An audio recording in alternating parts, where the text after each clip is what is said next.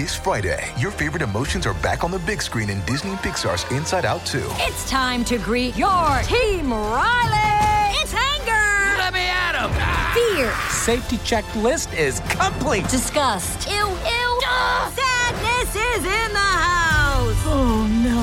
Hello, I'm anxiety. I'm one of Riley's new emotions. Disney and Pixar's Inside Out 2. There's a part two. We're going! Rated PG. Parental guidance suggested. Only in theaters Friday. Get tickets now. Thanks for listening to The World We Deserve, the officially unofficial podcast for HBO's True Detective anthology, brought to you by Bald Move. This conversation covers Season 1, Episode 7, titled After You've Gone. From the dusty mesa, her looming shadow grows,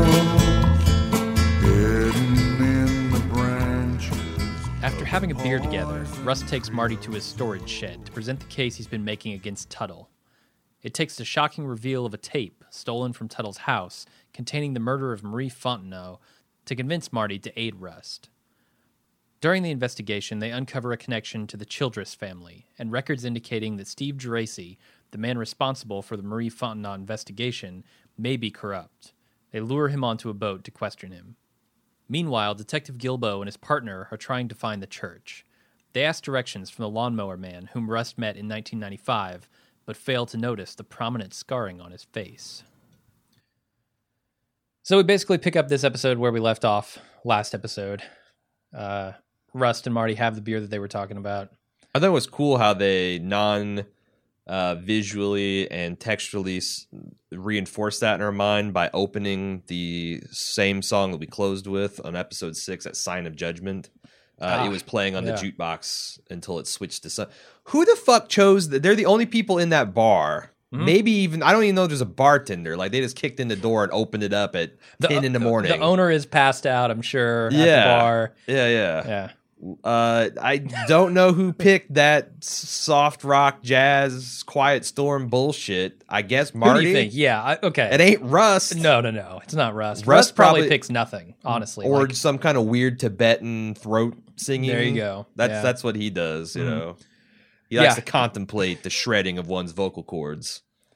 he's definitely been contemplating his role in this whole thing. Yeah, in this case, uh, he he says several things that I think are telling about how he feels about where the case was left. He goes total Jaqen H'ghar. A man has debts. He does. He has debts, and Marty has debts as well. Uh, both of them are kind of on the hook for this case, and they left it unsolved. And we get like, I, I was thinking, you know, he kind of left this case short for the last Sure. couple of episodes. I've been saying, why isn't he following up on spaghetti ears? Uh, yeah, that's the one thing that I don't know tracks cleanly for me. That because he throws this in Marty's face, like not for nothing. If you hadn't jumped the gun on Ledoux, we might have gotten a whole this whole thing rolled up. Which, That's super weird considering what he tells him at the time. Good to see you committing to something. well, Marty. I mean, I don't even think that's inconsistent because the first step is you got to support your partner and Sure, whatever sure. his other flaws, he does seem to have his partner's back. But yeah, like the fact that he just let that go for a seven year period. felt a little weird to me. Same here. Same Um, here. but they do they do kind of bring it around as to why he he feels on the hook and and why he uh, you know in the middle of this he kind of just quit out of frustration right Plus, he acknowledges that I averted my I got I, I averted my gaze, and I'm never going to do that again. that's the thing like i feel like he had a moment where he wasn't quite as resolved as he was previously and he was angry at marty and he was frustrated with the whole police force Yep. and he says fuck it fuck this world i'm out right. But And I- now you're, he you're feels talking about guilty the, about You're it. talking about the 2002 to 2012 angle. I'm talking about the 95 to 2002 angle. Because he said "fuck you" and left the force in 2002 when he got Yeah. back into the conspiracy. uh-huh So I think he when he says I averted my gaze is that he just decided to make a conscious effort of I'm tired of looking at microwave babies and dead children and I'm going to try to be my version of happy with this woman. And then you know that thing Yeah. with uh, I can't remember the guy's name, the guy that committed suicide. When he does that when, when he sees that that rattles him into out of his complacency. Yeah, I think so. And the mention of the Yellow King and that he's possibly still out there, you know, it. I, I think there was always this nagging feeling in his head that maybe Ledoux wasn't necessarily the guy at the top, but it brings it back into focus when, Sure. he, when he hears that. Sure. So I, I'm glad that they they at least had him confess that he is a little bit responsible for not following up on this stuff. You know? Yeah, and he also there was another subtle point that is kind of here if you if you want to pick it, and this might be a little psychospherish, but you know, Rust is famous for saying, "I've not been in a room with a person 10, 10 minutes. I can't tell whether I two got a- minutes. You're not giving him enough Oh, I thought he said ten. no, it's two. Okay, so if you lit, if you if you if we say that that's a literal definition that he Yeah. can be with a minute for for someone then he can tell if there's something fishy going on. You think if Rust had been able to get another minute with Lawnmower Man, Yeah. before Marty starts honking the horn and acting like an asshole and chasing off this Reggie Ledoux, like ultimately Marty might be more responsible for this than even Rust realizes at this point. Yeah, that's true. Now he might have gotten a better read on him. Yeah, It- it seems like it would have been more memorable eh, because you know that's one of the. This is an interesting episode because it essentially, to us as the viewer, lays out the entire case. Yeah, I think we know by the end of this who the king in yellow is. Yeah. And and, and the tension is: Will Rust and Marty find out? Yeah. Will Marty's daughter somehow be involved in the resolution in the climax? Are they going to live to tell the tale? Like what Yeah. you know, we we're essentially wa- waiting to see them realize and move to the end game. But for us as the audience, the mystery is solved. Yeah, and it's it's interesting. You know, they they have a couple of near misses here. Papua and New Guinea, or whatever their names are, fucking suck. Fucking suck, sure. uh, have a near miss with the lawnmower man. Rust had a near miss with the lawnmower man. Uh, can we call him Childress? I mean, he's really the only Childress that matters. Yeah. Yeah, so there's when I was doing my psychosphere research, everyone is referring to him as Errol Childress, and I'm like, I watched this episode end up like three times, and the third time I largely watched because number one is a really good episode. Number two, I was just looking to see where the fuck did I miss him being like did the black lady. The old black woman that worked for the Carcosa man, did she say Errol? I mean, but she said Childress, or maybe it was Laboo, or and it turns out that like everyone is speculating it entirely on his name being an IMDb, which is kind of a spoiler. Okay. He was credited as Errol Childress, Mhm. but on the other hand, like I think it's not that big of a spoiler because who gives a shit about his first name? And we are made very clear that you know the the old black woman's testimony that there was this the scarred faced man was a ch- I think he was a Childress. Uh-huh. I think we are supposed to understand that yes, he is a Childress. Another thing, like I've always had a little bit of problem starting around episode four with this vast criminal occult conspiracy that also can't control their goddamn mouths. Uh-huh.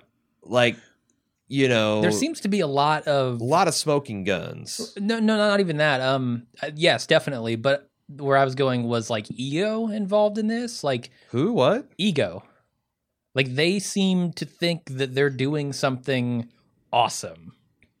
Like th- this guy, when he stands up off his lawnmower, has a very haughty look about him. Yeah. You know, like I'm right here under your nose and you can't find me. And I, I almost feel like this guy, to go back to why Rust maybe couldn't identify him, m- maybe this guy is as good at disguising himself as Rust is at finding people's true weak point. It's you know? possible, right? Because Like this might be the ultimate bad guy. he Rust. became a different character at the end of that when, when yeah, yeah, you know, fucking suck drove off and he changed his voice and his whole demeanor and manner. Now, I read an Yeah. essay that talks about the Lovecraftian elements of True Detective, and I and and one of the motifs in Lovecraftian horror is the concept that y- you got this insane occult, but these are like old gods that they're worshiping that used to be these powers, but they're now no one believes in them. They're they've kind of diminished, and the cults that they form are a degenerate, like lesser version of what they used to be. Kind of like comparing the Ku Klux Klan in like 1890 versus the Ku Klux Klan in 2015. Sure. Like they the Ku Klux Klan was a power in in in lots of regions of this country and was like respected politi hell up until you know there was still former Klans members in the goddamn Congress yeah. uh up until very recently. In fact, shit, there might even still be one. I don't I don't know David Duke's status, but Yeah, yeah. anyway, you, you you could see like maybe back in this Tuttle days when they actually ran things and they but you know you still have a senator and his powerful preacher but they've also because of the nature of it they've done this inbreeding and this cycle of abuse that's now produced a guy like Errol. Mm-hmm. And maybe he's sloppy and more careless and a more degenerate form of the cult at its height of its power. Okay. that these Yeah, I- things kind of collapse under their own weight.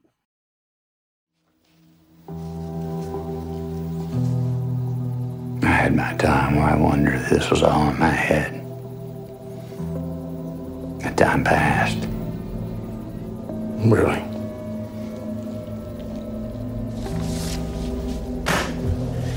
What happened to Billy Lee Tuttle? It's something you're gonna have to look at. No other way around it. up until this moment, the theory of Rust being a bad guy is still in play. I think, think so, that you cannot possibly maintain that. I mean, this is the episode where kind of like you have the singularity happen. All these po- infinite possibilities of what this series might be collapses, and now you're basically wondering, okay, I know what the end game's going to be. My question is, how weird is it going to get? Are there Okay. going to be actual tentacles and thousand-eyed goat stairs and black suns, or you begin to have that notion broken down that maybe Rust is crazy and Rust is a killer in the shed. You know, in the bar, he still seems kind of crazy. When he goes into the shed, he seems kind of crazy. Uh, when they come out of the shed, you no longer believe he's crazy. no? And and I mean, this videotape is so damning. I also like how he doesn't even judge. Mar- It's like, look, I get you. I thought I was crazy too. I had my period of, yeah, is this all in my head? yeah, and I th- I thought the way they did that was really cool. And yet they You know- still keep on piling the occult weirdness. Like I thought Mm-hmm. it was very noticeable when they pull into the AAA storage. You see this black sun in the sky. Now it's probably like uh you know a security light or something, but it, it's you, Yeah. you look back at that old Carcosa poem where they're talking about strange moons rising and Uh-huh. black suns circling the lake and whatnot. It's like I thought that they were still throwing it at that. So it's like I still think there is a lot of Cthulhu shit that's on the table here. Yeah, no, I'm with you. Um, I, I really like how they reveal that too. They've they've pulled this trick before with the kids in Ledoux's cook site, where they kind of show Marty's reaction to it, Mhm. and then they show us what was actually going on there. Right. In this episode, they they start with the question, "Are you going to help Rust?" And we cut away from the stuff that Rust wants Marty to see before he even sees any or has any idea what it is yeah. and we go to a scene with Maggie and and Marty where he's say he's basically saying here, I'm about to go on a super dangerous mission. I'm here as a final goodbye just in case. Um, I want to know how my daughters are doing, that they're going to be okay, and all this. You know, she asks him, "Are you going to help Rust?" Then we go back and we see what convinced him, and I, th- I think that's really a cool way to edit through uh, these these two lines here. And also, I felt like a jackass retrospectively by complaining that they didn't. They showed us what was going on with the Ledoux shed.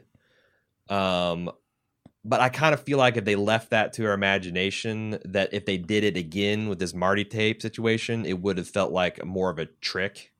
Hmm, Whereas, you know, if you're going to save one thing to leave to the imagination, this is it because it's what you do see is fucking horrifying. Yeah, and you know the idea that Rust can't even watch this again. You know he's got to Yeah, stand like and I- stare at the wall, and then like the, the kind of Marty is in amazement that you did watch it once, and Rust, as a matter of fact, is like I had, yeah. No, I I, had to make sure the dudes didn't take their mask off. I, I feel like that's a valid excuse to watch that tape. But my God, uh, Marty's reaction to it is epic. And I would say, yeah, you know? I, I I think that, uh, I, like I said, I'm glad that they saved that this little you know trick for this me because it, it just really landed, and the fact that they use it multiple times, um, Yeah, it works. It's, is cool. I also like. There's so much stuff visually I love about this. Where like did so some people started like, oh Jesus Christ, Rust is an ace breaking and entering man, but I'm like, he if he you said bu- he spent months staking him out, and like yeah, if you if you buy that he's could get Ginger out of the projects with his tactical skills, then Yeah. you say that you cannot. This guy can't break in, even though he spent years in underworld doing that very same thing. Like, I don't know. I mean, was it the visual image of him being all ninjaed up? And Probably. I, yeah. I really like the fact that they layered multiple takes on the single pane. So you're seeing like three versions of Rust breaking in and searching, and that Yeah. gave us multiple locations and all that stuff. and and, and and you kind of feel a little bit out of out of your mind in the way that Rust did too. Like, am I losing my mind, or am I am I seeing multiple people? Is Rust working alone? Is that supposed to be? It's it's they do a lot of really cool things that throw you off balance during this sequence. Yeah, and he- he definitely feels off balance too. You know, his comments about like my life has been a series of like degradations and failures. My life like, is a circular fuck up. basically, yeah. Yeah. And and he's he's pondering like if I get caught here, that's it, man. And I'm fine with I'm, that. I'm never gonna get another shot at this. either, either I'm crazy and I'll be put down Yeah. and then I can be at peace, or I will confirm my worst suspicions. yeah, he's putting it all on the line here uh, for what he he needs to do for what he feels guilty about. They also played around with the concept that maybe Rust killed Tuttle, which turns out he Yeah. did not, Mhm. um, which I thought was kind of interesting, If you believe him, if I believe him. uh, can we talk about the way these men are living their life? okay. Because they Yeah. kind of at midpoint of the episode, they they do a catching up with each other, which they're saying like, ah, you know, I'm I just spend some quiet nights at home, and uh, but but as they're talking about this, you see the reality of like Marty eating this sad ass TV Microwave dinner dinner, in front of this television show and just rust, you know, taking out trash at the bar and then reading, but and it I, it's it reads as depressing, but I also as I was watching it thought there, there was a certain kind of majesty to it as well, Okay. like a nobility of just this life devoted to a single-minded focus of whatever it is. Like Rust is in I don't know.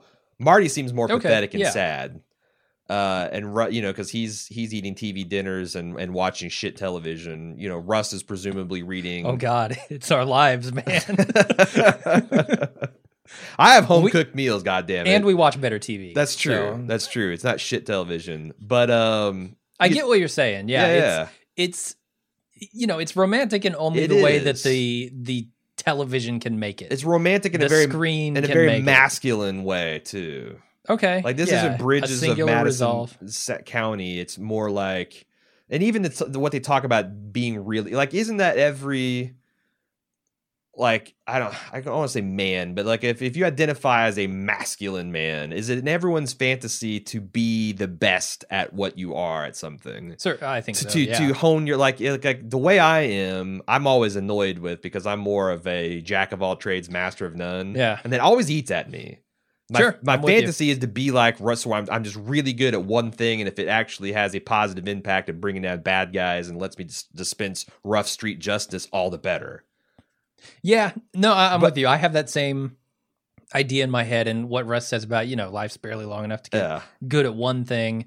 Uh, you can get okay at a lot of things. sure, which is not as cool on the resume.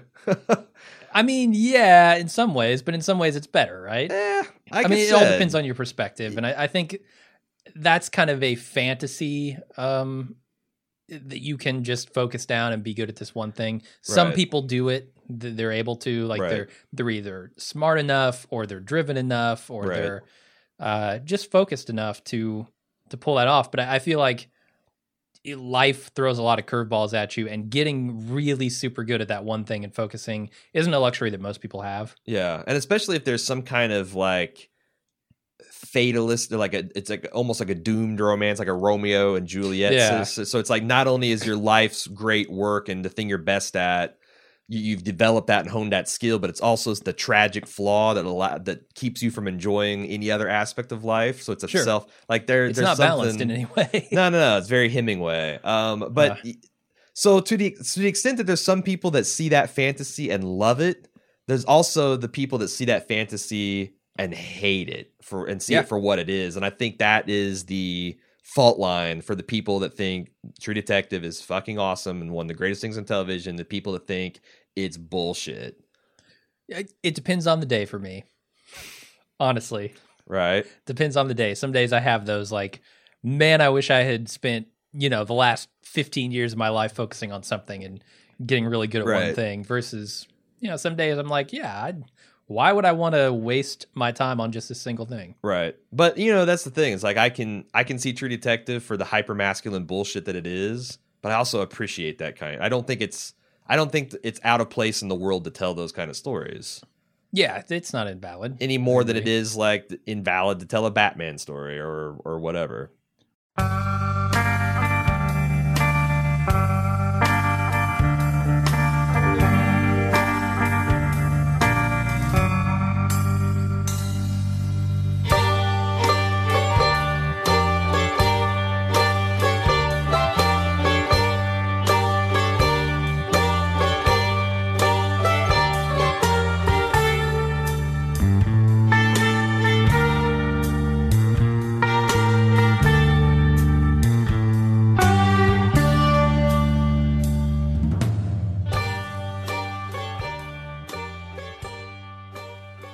That's the other creepy thing is like she's Sam Tuttle's the the the progenitor of all this madness. She's his house servant, which in really deep rural South at the time we're talking about has a whole other connotation to it. Yeah, like slavery ties. Yeah. Yeah, yeah, yeah. And which adds to the discomfort level of this. And then the fact that she's so aware of the Carcosa and the cult elements. And she goes from this like Yeah. charming old lady talking about these kids that she loves so much and watch them scamper around the house to, you know, Carcosa? You know, and, It's creepy the way she talks start about start it. talking like you know ironborn bullshit from what what's dead may never die kind of nonsense. It's interesting to have this grandmotherly figure turn like really dark and crazy on on a Yeah, you know a dime. it, it's like the Oracle gone bad. Yeah, yeah, yeah, yeah, yeah. Um, but yeah, the stuff she's saying, you know, uh, Rust goes out of that conversation kind of affected by it. You know, I hope she's wrong. The stuff she said about death not being the end. Sure. Uh, I don't feel like Rust would have any problem saying that she is wrong.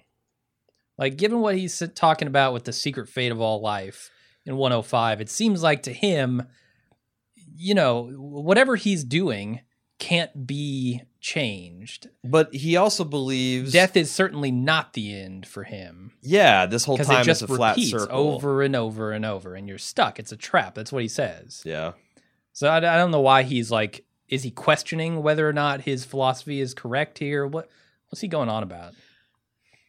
I don't know. Like, the, you know, when you said that, the first thing that pops in my mind is Groundhog Day.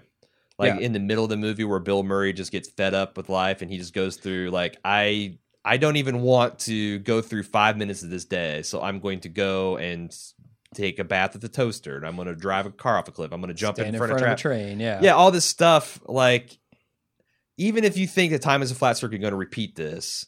I guess what you're hoping for is that you'll die and then you'll be reborn as another kind of innocent character. They'll be slow. But as soon as you become conscious of the fact that you're stuck in this cycle of misery, you should off yourself. That's what I'm saying. Because saying, then man. you, you, keep the misery to a to a minimum. and we know that that's what Rust plans to do, right? Yeah, and maybe He's like, I've got one thing to do, and then I've got another thing to do. Yeah, it could be. Like that's the thing. Like I don't personally believe in heaven, but I'm open to be pleasantly surprised. Okay, yeah. You know What So- makes you think you're going to heaven? Come on, man. I'm not a Even bad if there is man. I'm not a bad man. All I'm saying is I've heard you say I keep other people from the door. Literally heaven's gate. I, I try to to ruin as many people's lives as I possibly can. You are Peter. Is Peter the one who does that, or is it Paul? Ah, it's it's. Peter's. The, St. Peter's the guy who uh, interviews you at the pearly gates. Yeah. Okay. talks about all the times you masturbated. Yeah. Uh, I so I don't know. I felt I thought that was really cool. Is that we've seen. I don't know if it's cool or not. We've seen Rust go from in 1995, the guy that says I should really kill myself. I just don't have the constitution for it. To I'm ready to kill myself. Yeah.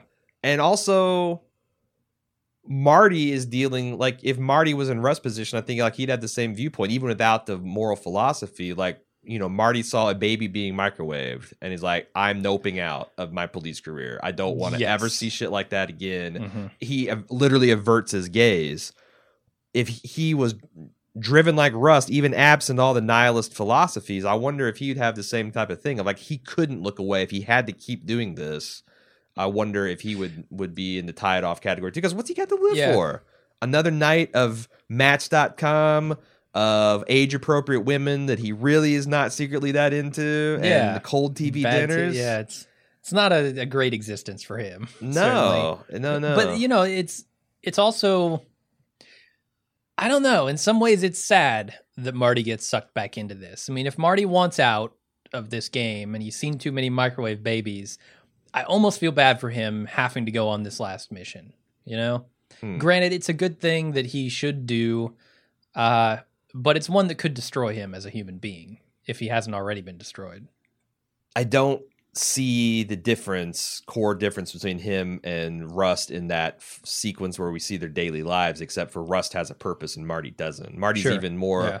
And you know that's the th- thing. Like uh, when he goes and talks to Maggie about uh, potentially going off on this suicide mission.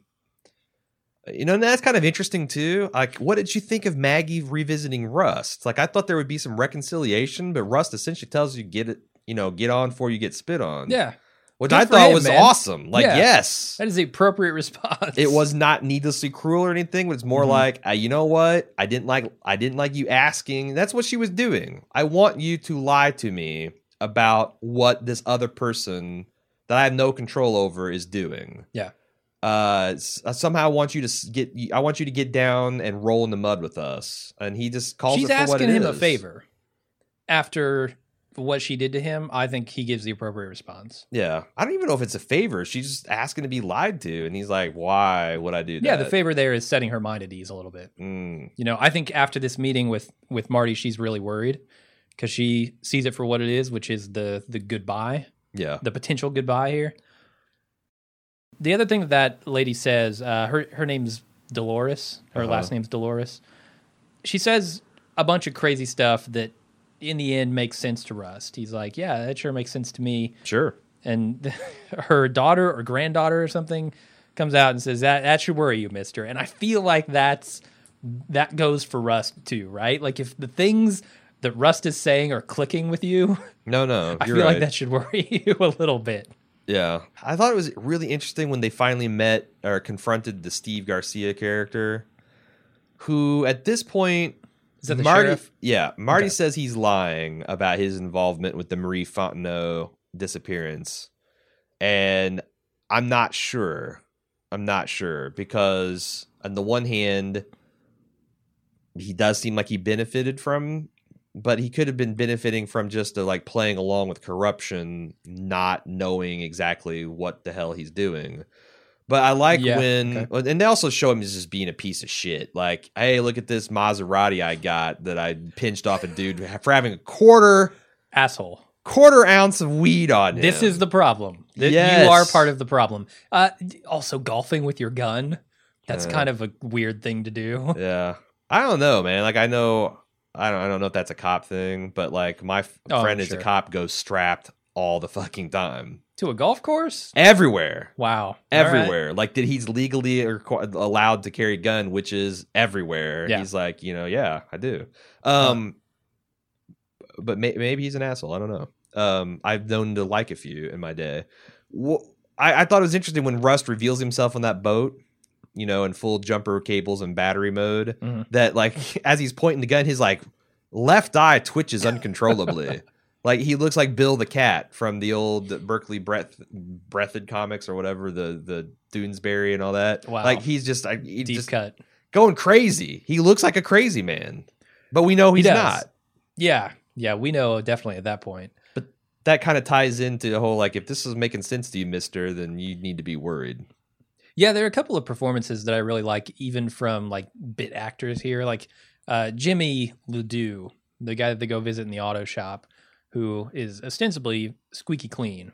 No, no relation to this whole thing. Yeah. Um, I, I like the guy's accent. I feel like he's one of the first people that really has like a solid Southern New Orleans, like specifically Louisiana accent. All right. Um, and also, I like the touch that he's not actually sure if he's related to this guy, right? Like, I, man, there are so many of us. I don't fucking know. Yeah, and there's and there's some of them they're shit bags, real shit heels. Yeah, we don't talk about them. I've never met half my family. Like, Yeah. I like that. That's kind of the the southern feel that you want. Yeah, yeah. I don't know. Like, That's one thing. I've heard a lot of people talk about like they got you know black sheep in the family, and I guess I I've got that, but nothing like to this extent. I think this is a case Like, where there's no criminals. There's no there's no people that torture children in my in my family, or even to If- give off this weird kind of vibe. Like I'm a solid, upstanding citizen, but this other inbred hick really worries me. Like I don't I don't have that. Maybe I'm lucky. Well, no, I, I think the thing is, if you look at your family tree and you don't see the black sheep, you are the black sheep. Sorry to tell you. Yeah, I'm the renegade podcasting crazy man. Yep. Uh, do we want to talk about the actual? Because I, I mean, the evidence is what it is. Like they lay out the case in like a five point thing about you know this leads to this, and the Tuttle schools are doing this, and I met this guy who testified that he was at a Tuttle school and he got drugged and raped uh, by a bunch of people. That one of them had scars in their mouth, and Yep. you know, there's there's a tie in of this whole. They, they they talk about the rural sense of Mardi Gras, which you know ties into the five horsemen picture that we saw before.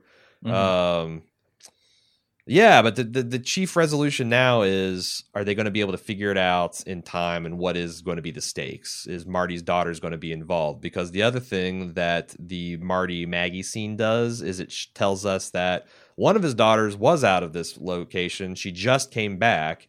That's the younger one that we're less worried about, and the other one that we've always been worried about occasionally goes off her medication, and she's kind of sort of cleaned up her life, but you know she's still she's in New Orleans, Greater New Orleans area. She's accessible to this cult. Uh, yeah, I mean, are they going to have to save Marty's daughter in the final hour of this show? Uh, I, I feel like the answer to that is no. Um, I, I think that's more there to show the damage that he has done to his family. You know, I'm. He- but what it, it seems like if it, if you just take it from that angle, there hasn't been much damage. He's blew through this uh, But family Audrey like a is- hurricane. Audrey is clearly not okay. She's on on some kind of what I view as psych meds, like keeping her emotionally stable or something. That's that's how I read it. Maybe she had some other kind of meds. Maybe she has that- diabetes that's what I'm or saying, something. Like, Like, is is that casual or causal? Because you can have like a fi- a perfectly normal family that has a kid that has to take medication. I mean, like there's it's nature versus nurture. that- it's both. yeah, I don't know. The fact that we've seen her slowly, or not even slowly, rapidly change over the years, um, I, I view that as a direct result of Marty's behavior. Marty's neglect, Marty's anger issues. Um, See, that's- because we see that Marty is still the same. I mean, you know, in the bar scene where he he meets Rust for the beer, he gets up in Rust's face almost instantly when Rust just implies that he has some debt to him. Uh, Marty Marty has clear anger issues. Marty Sure. Marty is And he was still a carrying, destructive force in people's lives, and I think you know it's good that he's staying out of lives, but I think he's already done the damage to his family that we're supposed to see. Yeah, I, I, I, yeah. I mean, I'm, I'm debating this from an extra show type of thing, whereas like, um, taking medication and being sexually adventurous is not a terrible thing. Yeah, no, okay. I'm, So I'm like, not saying I think that we are but, but I think there's a this- causal link. Yeah, I think we are intended to see this as bad as bad news. I'm just playing devil's advocate and saying like, if you're looking from another angle, you know, Marty's just a reactionary asshole, and he got out of their, the, the his family's life, and they've improved for the better. Okay. And also, they they talk about like a lot of hurricanes and how Yeah. like um That was advantageous lot of- to the corruption. and there's a lot of on. social commentary in there that the hurricanes hit the socially disadvantaged disproportionately. You know, because rich people, let's see, file an insurance claim and you move Yeah. on. You go to Uh, a summer home in Florida for a little while. Right. The poor back. folks get preyed on by a crazy fucking psychopath. And I've Yeah. wondered if uh you know, Marty kind of sounds like a hurricane name. Like if that is the case where he blew through their lives and the ones that are less advantaged, the ones that maybe had a more fragile hold on their their psyches and, and had some perhaps emotional and mental instabilities were m- more grossly affected than the younger cheerleader who has had a successful life as a banker and investor and her mom who seems like she's remarried right and she's living in this nice big house Seems like it, yeah.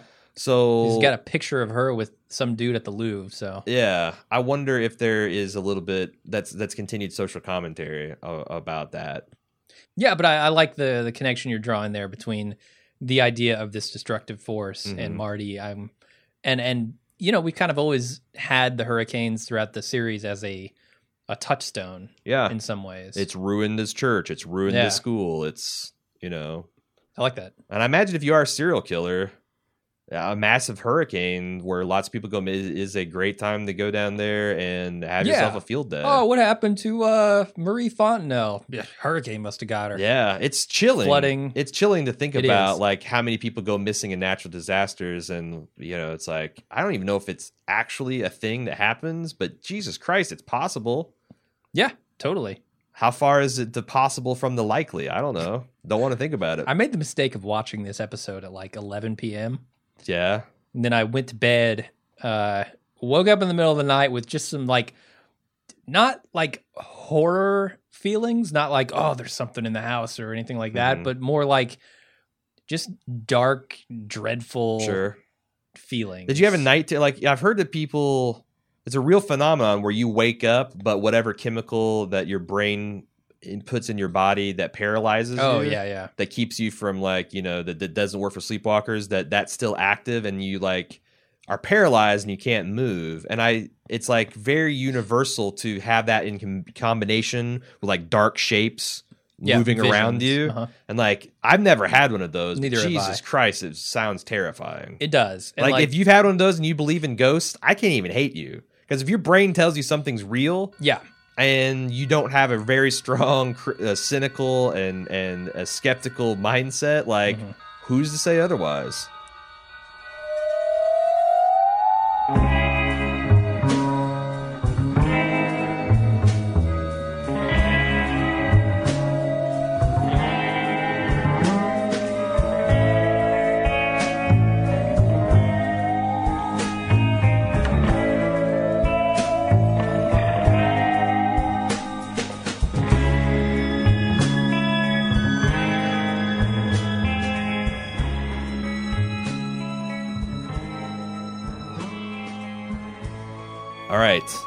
this is probably going to be the last-ish psychosphere. I think we'll have one next episode but it's going to be talking more about the successes and failures of the psychosphere in season one and how we can mold that into season two coverage. Because do we want to obsess over every last detail knowing some of them aren't going to pan out some of them are? Do we want to because it's just interesting uh, do we want to see if we can look at all the things that succeeded and missed in this particular season and try to use that as as a clue to what we can pay attention to and what we can dismiss on next season? I don't know. I think that'd be interesting. Uh, so first up i'll direct your attention to the secondary monitor and as i always do i put the uh, images that we're referring to in the show notes. So while you're listening to us uh, you can go to baldmove.com and look at those or mm, i think most web podcasting clients uh, expose that in the interface. Not sure how but you should be able to get to them and hyperlink to them. This is an image of the door frame at the marty and maggie household and it's just a quick shot that we got in one of the earlier episodes of the girls and like you know you're doing the parent thing of you're marking their height on the wall. And there's a whole series of aubreys and marcy uh, but there is a, a conspicuous 18 month gap where marcy is not measured and aubrey continues to be measured you're saying both of these names wrong. what is it Audrey and Aud- Macy. Audrey and Macy. There you go.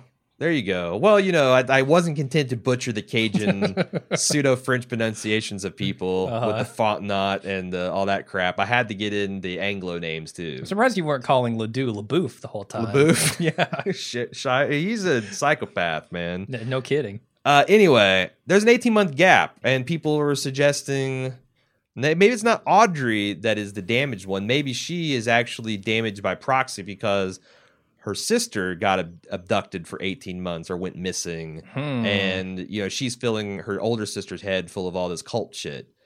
Obvious problems with this theory. One is why don't we know about this on Yes. episode seven? Like Marty, like the fact that your daughter was abducted for 18 months. Uh, you know, like you people, would think that'd be on his radar. people are like, well, maybe she was living with the grand. Like, really? Like, okay, if Marty's father-in-law is part of this cult, which is not an absurd statement, he is roughly the kind of rich old white waspy guy that you would suspect would fit into this cult based on Charlie Okay. Lange's commentary. But still, like if she was gone for 18 months to the extent that you couldn't measure her, I feel like we'd know about it by now. I think we should. Yeah. Like I think if if they're intending for this to be some hidden Easter egg, uh, maybe another hint to corroborate it would have been a Yeah. good idea. I mean, it's, it's also possible that this is just second child syndrome. Like the first child is this beautiful original sn- snowflake, and you fill out their baby book, and there's all this entries. And the second one is just hand me down bullshit. Oh my god, I guess I have to change your diapers too, kind of routine. Yeah. That Yeah. could also uh, square, you know, round round that that square and make it fit in the hole. Uh, anyway, this is an episode one, and it, it happens between the 23 and 24 minute mark. The the image is up there if you want to look at it and ooh and ah. This is a cool one. So Francis is the Southern Fried firearms pharmacy thief, Mhm. and he kills himself in his jail cell. And as Rust and Marty watching the jail camera footage, they ask who the officers were that escorted him back to his ce- cell, and the detective says it's Childress and Mahoney. Yeah. Having seen this whole series already, I was like, ooh, Yeah. Childress. Yeah, yeah, yeah. But yeah, at the time, you don't know anything about Childress. because we had the Ledoux, the Tuttles, there was a Sheriff Childress somewhere in the mix. Yeah. Um, but this shows that the police force is still as early or as late as 2002. It, it, it essentially says Rust isn't crazy. There are Yeah. cult elements in, or at least sympathetic elements, all throughout the police force. Yep. Um, which I thought was interesting. Another theory that became popular around this time is the Yellow King not being a person but a boat. Okay. And the the core of this, the germ of this theory came about at the end of this episode when they panned from Errol Childress on his lawnmower. You know, the the the black lady, the grandmotherly cult figure, Mhm. uh, talks about Carcosa with the stones, and they they we, we've heard this associated that, and we see the pan over this above ground mausoleum, which is very common in the Louisiana you know swamp area. But you pan up and over that and over the forest to this boat slowly moving down the channel. Yeah. Felt like a weird shot at the end. Right. And we see that, you know, Dora Lange uh, was killed by, I think they said drowning. Uh, definitely Marie Fontenot was a supposed Yeah. flood victim. Mhm. Uh, in, in episode six, Rust questions a father whose boy went missing on a little boat and it was torn up in the water. Rust notices a disproportionate number of the cases take place by the river and by in the bayous. Yeah. Um, the burnt church is located by a river that we it intentionally pans over that at the end of episode two. So also the robber that Rust interviews, the Southern Fried Firearms thief, that we talked about this in the Psychosphere, where he seemed confused when Rust says, "Who is the Yellow King?" And the guy's like, "I'm talking." You know, he seemed like he show, was showing a distinction between the Yellow King and the person responsible for the murders, Hmm. implying that in his addled state, he was still trying to say that the Yellow King is a place or a thing rather than a person. Okay. Um, and also, you know, the Yellow King, it's it wouldn't be, you know, I've seen much crazier boat names. oh, sure. Yeah. It- it, sounds like it could be a boat name. Why not? yeah. I think that's kind of cool. I, I thought that's a that's a cool theory too. Having a mobile cult, you know, hideout seems like a better solution than having one fixed in place. So that's something we could look for, and maybe the Yellow King is going to be some shootout on an old boat. Uh, another theory that I actually really thought was cool, and then we looked at it, and it turned out to kind of be bullshit. But I'm gonna, you know, this is the kind of uh, thing you got to be looking for in a, uh, psychosphere. Someone took a This one. screenshot. This was in episode three, uh, when Rust was talking to the lawnmower man for the first time, and we see that uh, uh, there's a there's a close up that has the Light of the Way Academy sign behind Rust and the lawnmower man, and the sign that has says the school is closed until further notice.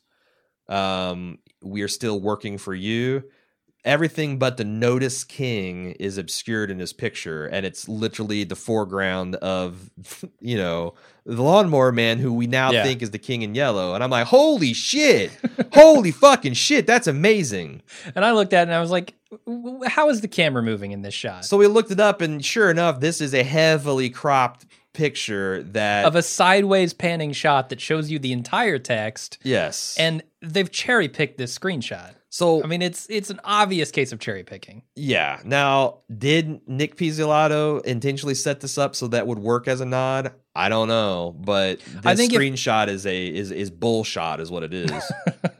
I, I think if you're gonna say like, oh, he purposely put it in there. If if the shot had ended on that, like Yeah. the camera had stopped in that position, or we had just cut. if it to stopped right at that framing, I would say smoking gun. yes, but, it, it's it goes not. way past. It's it. the whole fucking sign. yeah. and and I guess it's cut off by the fence post, but that's like something that happens for a half a second. Yeah, So it's it's a transitional screenshot. It's it's nothing. it's an accidental piece of awesome because I do Yes. think that it is an awesome screenshot. sure, that's really cool, but it wasn't on purpose. All right, do you care to play the name game? Mm, Yes, let's do it. Errol Childress. The etymology of the name Errol is prince. His father, his grandfather clearly was the cult leader, it seems like, and his father Mhm. seems like he was it it went through his line, so that is a pretty pretty interesting piece of foreshadowing. Yeah, I think so. Now you'd have to look it up on IMDb to get that, but there it is. I thought you know with with the the rust and the coal and the heart and all that stuff that that's they continue to play this name game. Uh, sliding down further into the psychosphere. Oh, great. Uh, the detective's asking Errol for directions. He tells them Yeah. to go down PR fourteen thirty five. Okay. Proverbs fourteen thirty five. The king's favor is toward a wise servant, but his wrath is against him that causes shame. It's talking about a king. It's talking Sure. about uh, wrath and shame. Is that intentional? Wait, that's the entire fucking Bible, man. Am I wrong? Just shame and wrath, wrath and Shame, shame. and wrath and kings. That's it. There you go. Um, I it's don't know. At least it's at least the Old Testament. I know that much. Uh, yeah, having a son uh, mellowed out the old man like it does a lot of us. I don't know what to make of this. I don't either. Um, It seems to be very non-specific, if it means anything. But but I do. It does seem like one thing Hollywood types do is love. They love mining the Bible for really things things like that, like you know, Mission Impossible. Uh, Pulp Fiction just make shit up to make something cool work. It, it's and, and you know like uh the the leftovers did a lot of like you know playing with Bible verse names and stuff. yeah, that's true. Uh, even this season, like there was a lot of conspicuous scriptures that seem to have a lot to do. Like every time you go into fucking church and there's a sermon mentioned or a scripture on the wall of whether it's The Walking Dead or True Detective, they are being clever and putting something in there that somehow ties into the meta narrative. All right, let me throw a little bit of gas on this PR fourteen thirty five fire. Okay, They say a lot of stuff in the episode about actual places in Louisiana, Sure. like Alexandria and White Castle. Not talking about the restaurant. I bet there's a lot of White Castles in Louisiana. Yeah. oh, there could be Krystal Burgers, which are essentially the same thing. They are. Um, but they use a lot of real geography when the, when they're talking about the area. I can't find a PR fourteen thirty five in Louisiana. Whereas if you could, then I would say that there's no way Nic is using that as a biblical reference. So yeah, Yeah. so maybe you can go the other way and you can say, well, they do it so many other places. This one instance, they're not. What does that mean? Yeah. But on the other hand, it could be some kind of bumfuck country road that might not necessarily True. come up in a Google search. Yeah, I mean, he is out in the middle of fucking nowhere, right? Right. Like, d- does Google Maps do they have street thinking like view of that like, place? like you start getting to the rural routes in like Martinsville Yeah. and Monrovia and like Streets might not even have names; they might have nicknames. or Car know? Wash Road. Like what the f- go down Goat Goat Holler. That's not on a Google map. No. So Yeah, Gravity Road. That is that is nowhere on a map. yeah. So there you go. All right. Uh Psychosphere's smelling a little bit stronger to now. I think so. Bald Move depends on your support to create our independent podcast. Find out how you can help out and get lots of great perks such as ad-free podcasts, live video feeds, and other exclusive bonus content at club.baldmove.com.